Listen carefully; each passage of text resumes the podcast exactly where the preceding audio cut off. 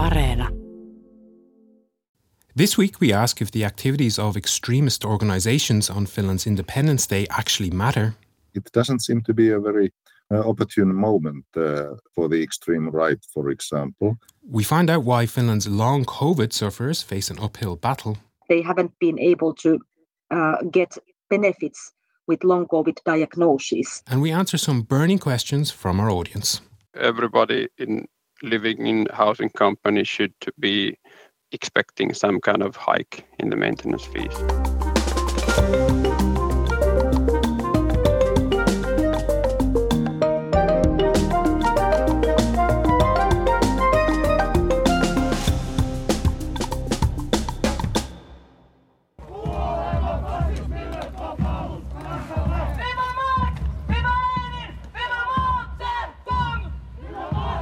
Hello, I'm Zena Iovino. I'm Ronan Browne. This is All Points North. And that chanting and drum beating you can hear is the sound of protesters on the streets of Helsinki on Finland's Independence Day. These demonstrations by different and often opposing groups have become as much a part of the Independence Day tradition over the past few years as the glamorous presidential gala. But Ronan, you went along to observe the marches. Can you tell us a bit more about the groups involved? Sure, and yes, I did. Well, there were a number of different events going on around the capital on Tuesday, and not all of them were protests. But of the three that were, the first one was the far right Suomi Herää, or Finland Awakes March. Okay, so this event was closely connected to the ethno nationalist Sinimusta or Blue Black Party, which was recently formed by a breakaway group of former Finns party members. How many participants were there? Well, there were about 250, which interestingly is almost exactly the same number as marched under the Finland Awakes banner last year.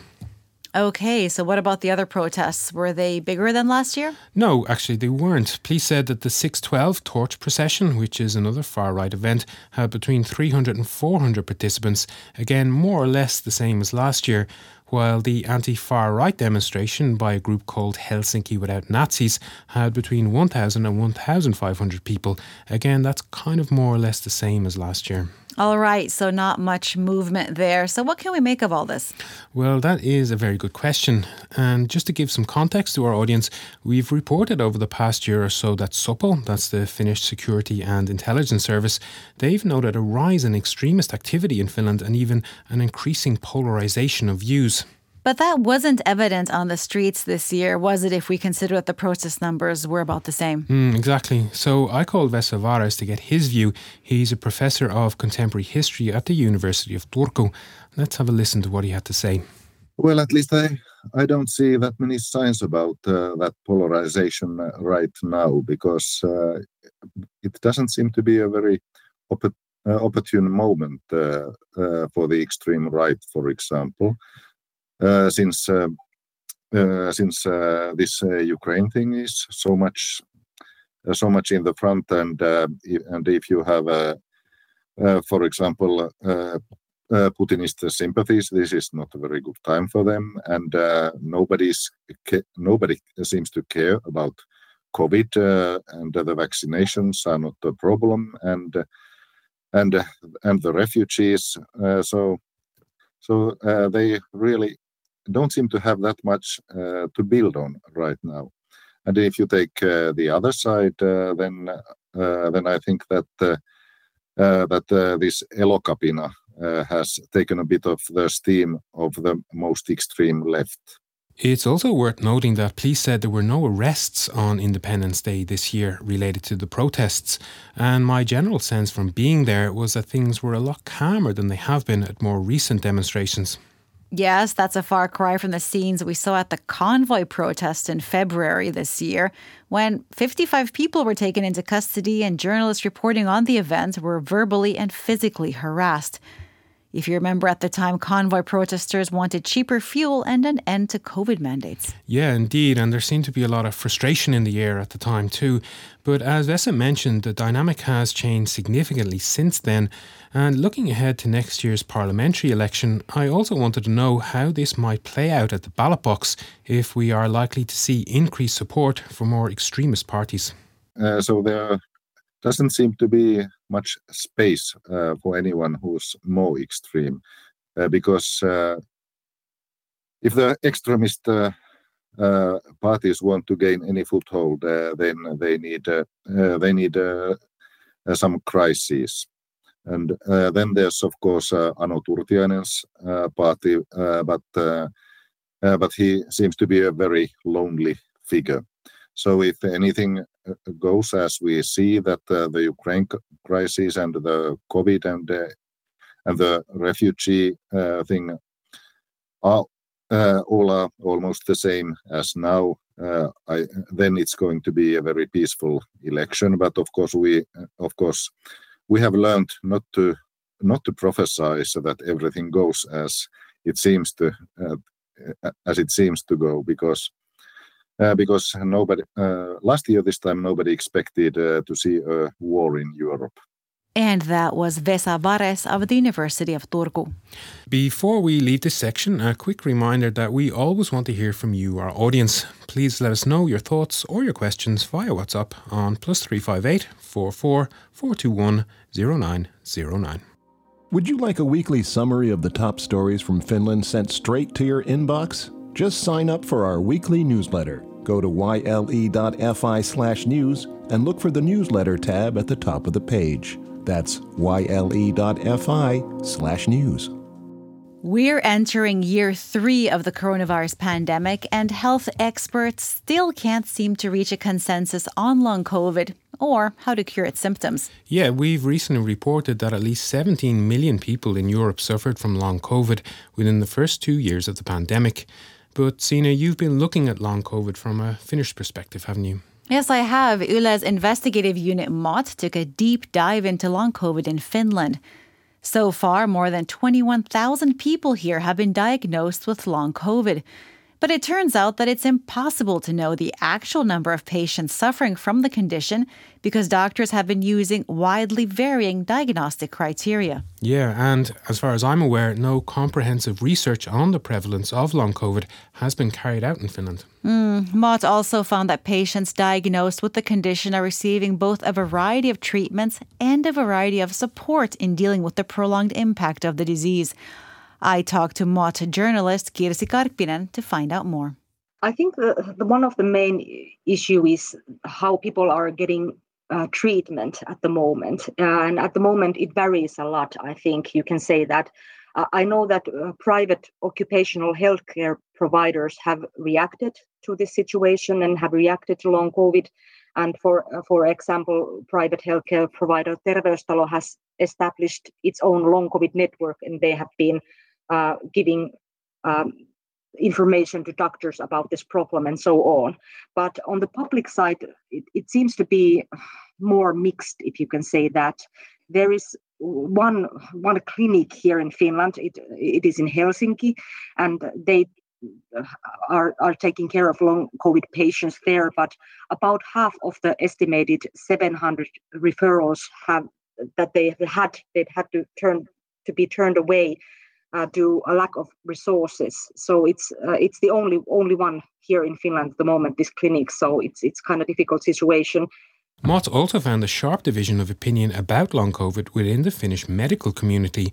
There is an ongoing debate among doctors about whether it is an actual physiological condition or something else. There is, for example, uh, this debate among doctors about whether long COVID is an actual physical disease or more of a like a functional disorder. And i think that this is one of the things that the doctors here in finland are are talking about at the moment. And uh, i interviewed this uh, professor of neurology risto o. roine and uh, he assumed or thought that this might be the one of the main reasons why treatment here in, in the public sector is lacking so, MOT also conducted a survey of the 21 new regional health authorities that will be in charge of public health care from the beginning of next year. They found that only a few have a model in place for dealing with the treatment of long COVID patients.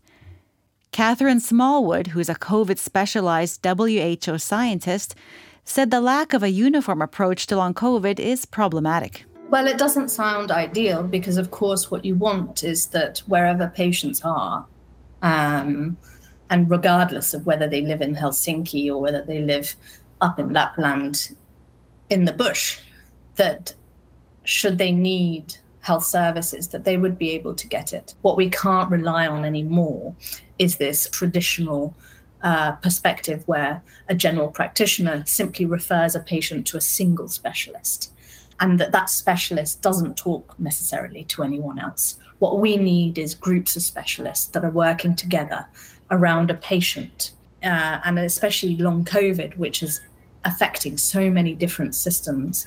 Um, it needs to be looked at in a holistic way. If we don't do anything, then we may have a situation where we have millions of people or a certain a small a, a certain percentage not an insignificant one of a whole population that is left disabled by this or with significant impact on their mental and, and physical well-being and that was WHO scientist Catherine Smallwood.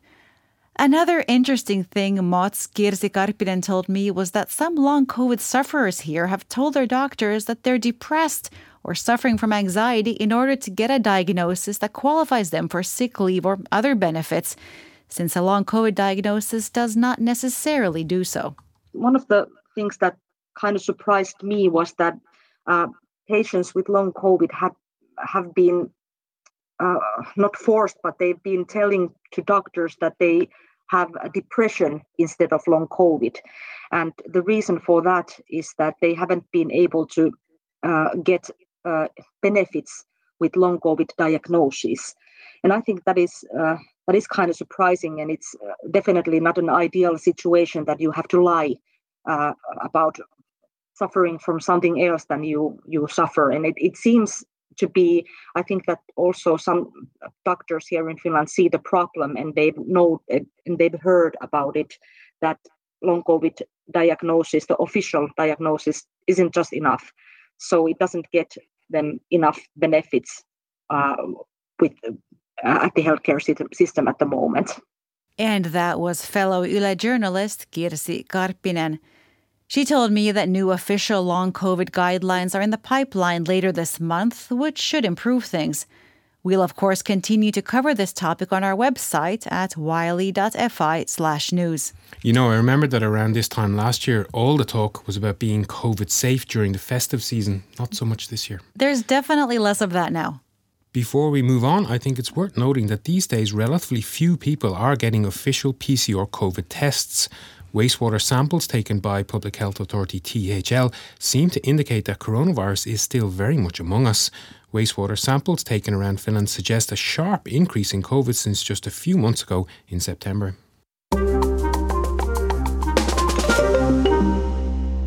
I think it's around about that time to recap the week's main headlines. And we'll start with the news that the Centre Party voted to strike down parts of the Nature Conservation Bill as it went to a vote in Parliament. This prompted Premier Sanna Marin to reprimand her coalition partner for not defending their proposal in Parliament once it had already been agreed by ministers. And staying with politics, Yle's latest monthly poll of voters found support for the Centre Party has dropped to below 10% for the first time in polling history. Once one of Finland's big three parties, the Centre has now fallen to fifth place in the rankings and lies ahead of the Left Alliance in sixth by the narrowest of margins, with parliamentary elections just four months away. Meanwhile, Finland's Minister for Foreign Affairs, Pekka Haavisto, is meeting with U.S. Secretary of State Antony Blinken this week. The agenda includes Finland's NATO membership application process and Russia's invasion of Ukraine. And on NATO, Turkey says Finland must lift its arms embargo to secure support for its membership bid. Ankara has refused to endorse Finland's request until a number of demands are met, including taking a tougher stance against some Kurdish individuals and removing that ban on arms sales. Police have released a second suspect in the killing of a postal worker in Vantaa last month. The young woman died two days after the attack, which occurred as she was delivering morning newspapers. The suspect had handed himself into police, but investigators said his confession was not credible. In more coronavirus news, THL has changed its COVID related hospitalization and death recording practices. The shift will better differentiate between people who died because of coronavirus and people who died of something else but also tested positive for COVID. A new gender balance law will add more women to Finnish corporate boards. Gender quotas will ensure women occupy at least 40% of seats on the boards of large companies. The presidential gala on Independence Day attracted nearly 3 million viewers to Yle TV1. The return to traditional in person celebrations boosted television ratings for Finland's annual Festival of Handshaking. Search engine giant Google revealed what people in Finland wanted to know this year. Finland's top search results of the year were divided into six categories conversation topics, news, entertainment, people, sports, and questions. Okay, very interesting. Can you tell us any more? So, Ronan, unsurprisingly, Russia's war in Ukraine featured most in Finnish search bars, with Ukraine, the exchange rate of the ruble, and why is Russia invading Ukraine topping their respective categories. All right, that does make sense. Anything else? Top searches also reflected the ongoing energy crisis with spot price electricity why is the cost of electricity rising? And why is the price of petrol rising among the most Googled queries? Okay, all of those search terms certainly reflect this past year of news. Well, I should mention that people here also wanted to know about Finland's beloved stranded walrus. This past summer, queries including what do walruses eat were one of the most Googled questions of 2022. Mm-hmm. Yeah, that walrus certainly captured people's imagination here during the summer. And this might be a good time to tell our listeners about the All Points North Year in Review, scheduled after Christmas, that Zena and I will be putting together for you all. Don't miss it. You can join the conversation too. We want to hear what's on your mind. Just leave us a voice note or text on WhatsApp. Our number is plus 358 44 421 And speaking of WhatsApp, we have received a lot of messages again this past week from listeners asking questions or suggesting story ideas. Oh, yes. What's been on people's minds this week? Well, a few different things, but as we are now, of course, entering the business end of winter, energy and the associated costs are a recurring theme. And on that point, our listener, Dan Nikstrom, left us a voice note asking about a question that I think will have a lot of relevance for the APN audience. Here's Dan. Something I really got thinking about was was heating, um, and the price of heating and how it's how how it's going on because back in Ireland, where I'm from, everyone is responsible for their own heating, even if you live in an apartment or anything. But here, something that was new to me was uh, having district heating. So at the moment, we, we pay our maintenance fee every month in our apartment, but it's the same as it's ever been. So basically, right now, it's not expensive to heat your home if you if, if you live in an apartment on district heating. Obviously, it's different if you have your own your own house. But what I'm curious about is if the price of energy is going up, the price of that is going up. Eh, is it that next year all our housing companies will have gone into debt? Are they paying extra money, or what's happening? Or are we going to get huge bills landing on us next year for our, our maintenance fees? Are they all going to increase by massive amounts? Or I'm just kind of curious about how it actually works. And that is an excellent question and something that might have passed under people's radar. So, did you get an answer for Dan? Yes, indeed, I did. I spoke with Tuomas Viljamaa of the Finnish Real Estate Management Federation, that's Isännöintiliitto in Finnish. This federation works with about 50,000 housing companies across the country, of which about 90% use district heating. And what did he tell you? Well, let's have a listen. Everyone and, and every everybody in living in housing companies should be uh, expecting some kind of hike in the maintenance fees. And it's a uh, we've been uh, making some estimates that it might be like 10 to 20 percent. So like uh, I've been using this this metaphor for that that that now you pay for this for example this year or, last year you paid for 12 months maintenance fee. So next year it's going to be that for the one year it's going to be 13 months maintenance fee and that's like uh, in my opinion, a, a quite good comparison and what uh, what everyone should expect. There's also the one thing that that also is is uh, important to understand. It depends on the housing company how it how it is run. What is the the board of the housing company and the property manager kind of like doing? Uh, do they have uh, um, uh, uh, enough money money for, for for the cost and have they been preparing for all the renovations and, and all the energy prices. It, it can go up for, uh, I know I know uh, housing companies that it, it has gone up for like 50%. Or there's some housing companies that it's it's only 2%. Yikes, it sounds like some homeowners might be in for a nasty shock when they see their maintenance fee slips for next year. Indeed. But as Thomas mentioned there, it really depends on a number of different factors. So his advice to housing companies and to residents as well is to start thinking about their future energy needs now. From the housing company perspective, it's it's all about uh, planning the future knowing what is the situa- situation with the with the housing company, knowing uh, what kind of buildings uh, the housing company has, keep them in, in good shape and, and in good condition, uh, and and plan for the future. You need to have the energy efficiency is one thing that is is a very big topic right now, and, and that needs to be taken care in, in every housing company in the future. And that was Tuomas Viljamaa of the Finnish Real Estate Management Federation. And thanks again to Dan for his question. Did we have any messages of note through WhatsApp this week, Ronan? Well, not through WhatsApp, but Ingo Hoffman sent us an email to the All Points North inbox. He wrote to say he had been listening to a recent episode about one listener's electricity being cut off and said something very similar nearly happened to him.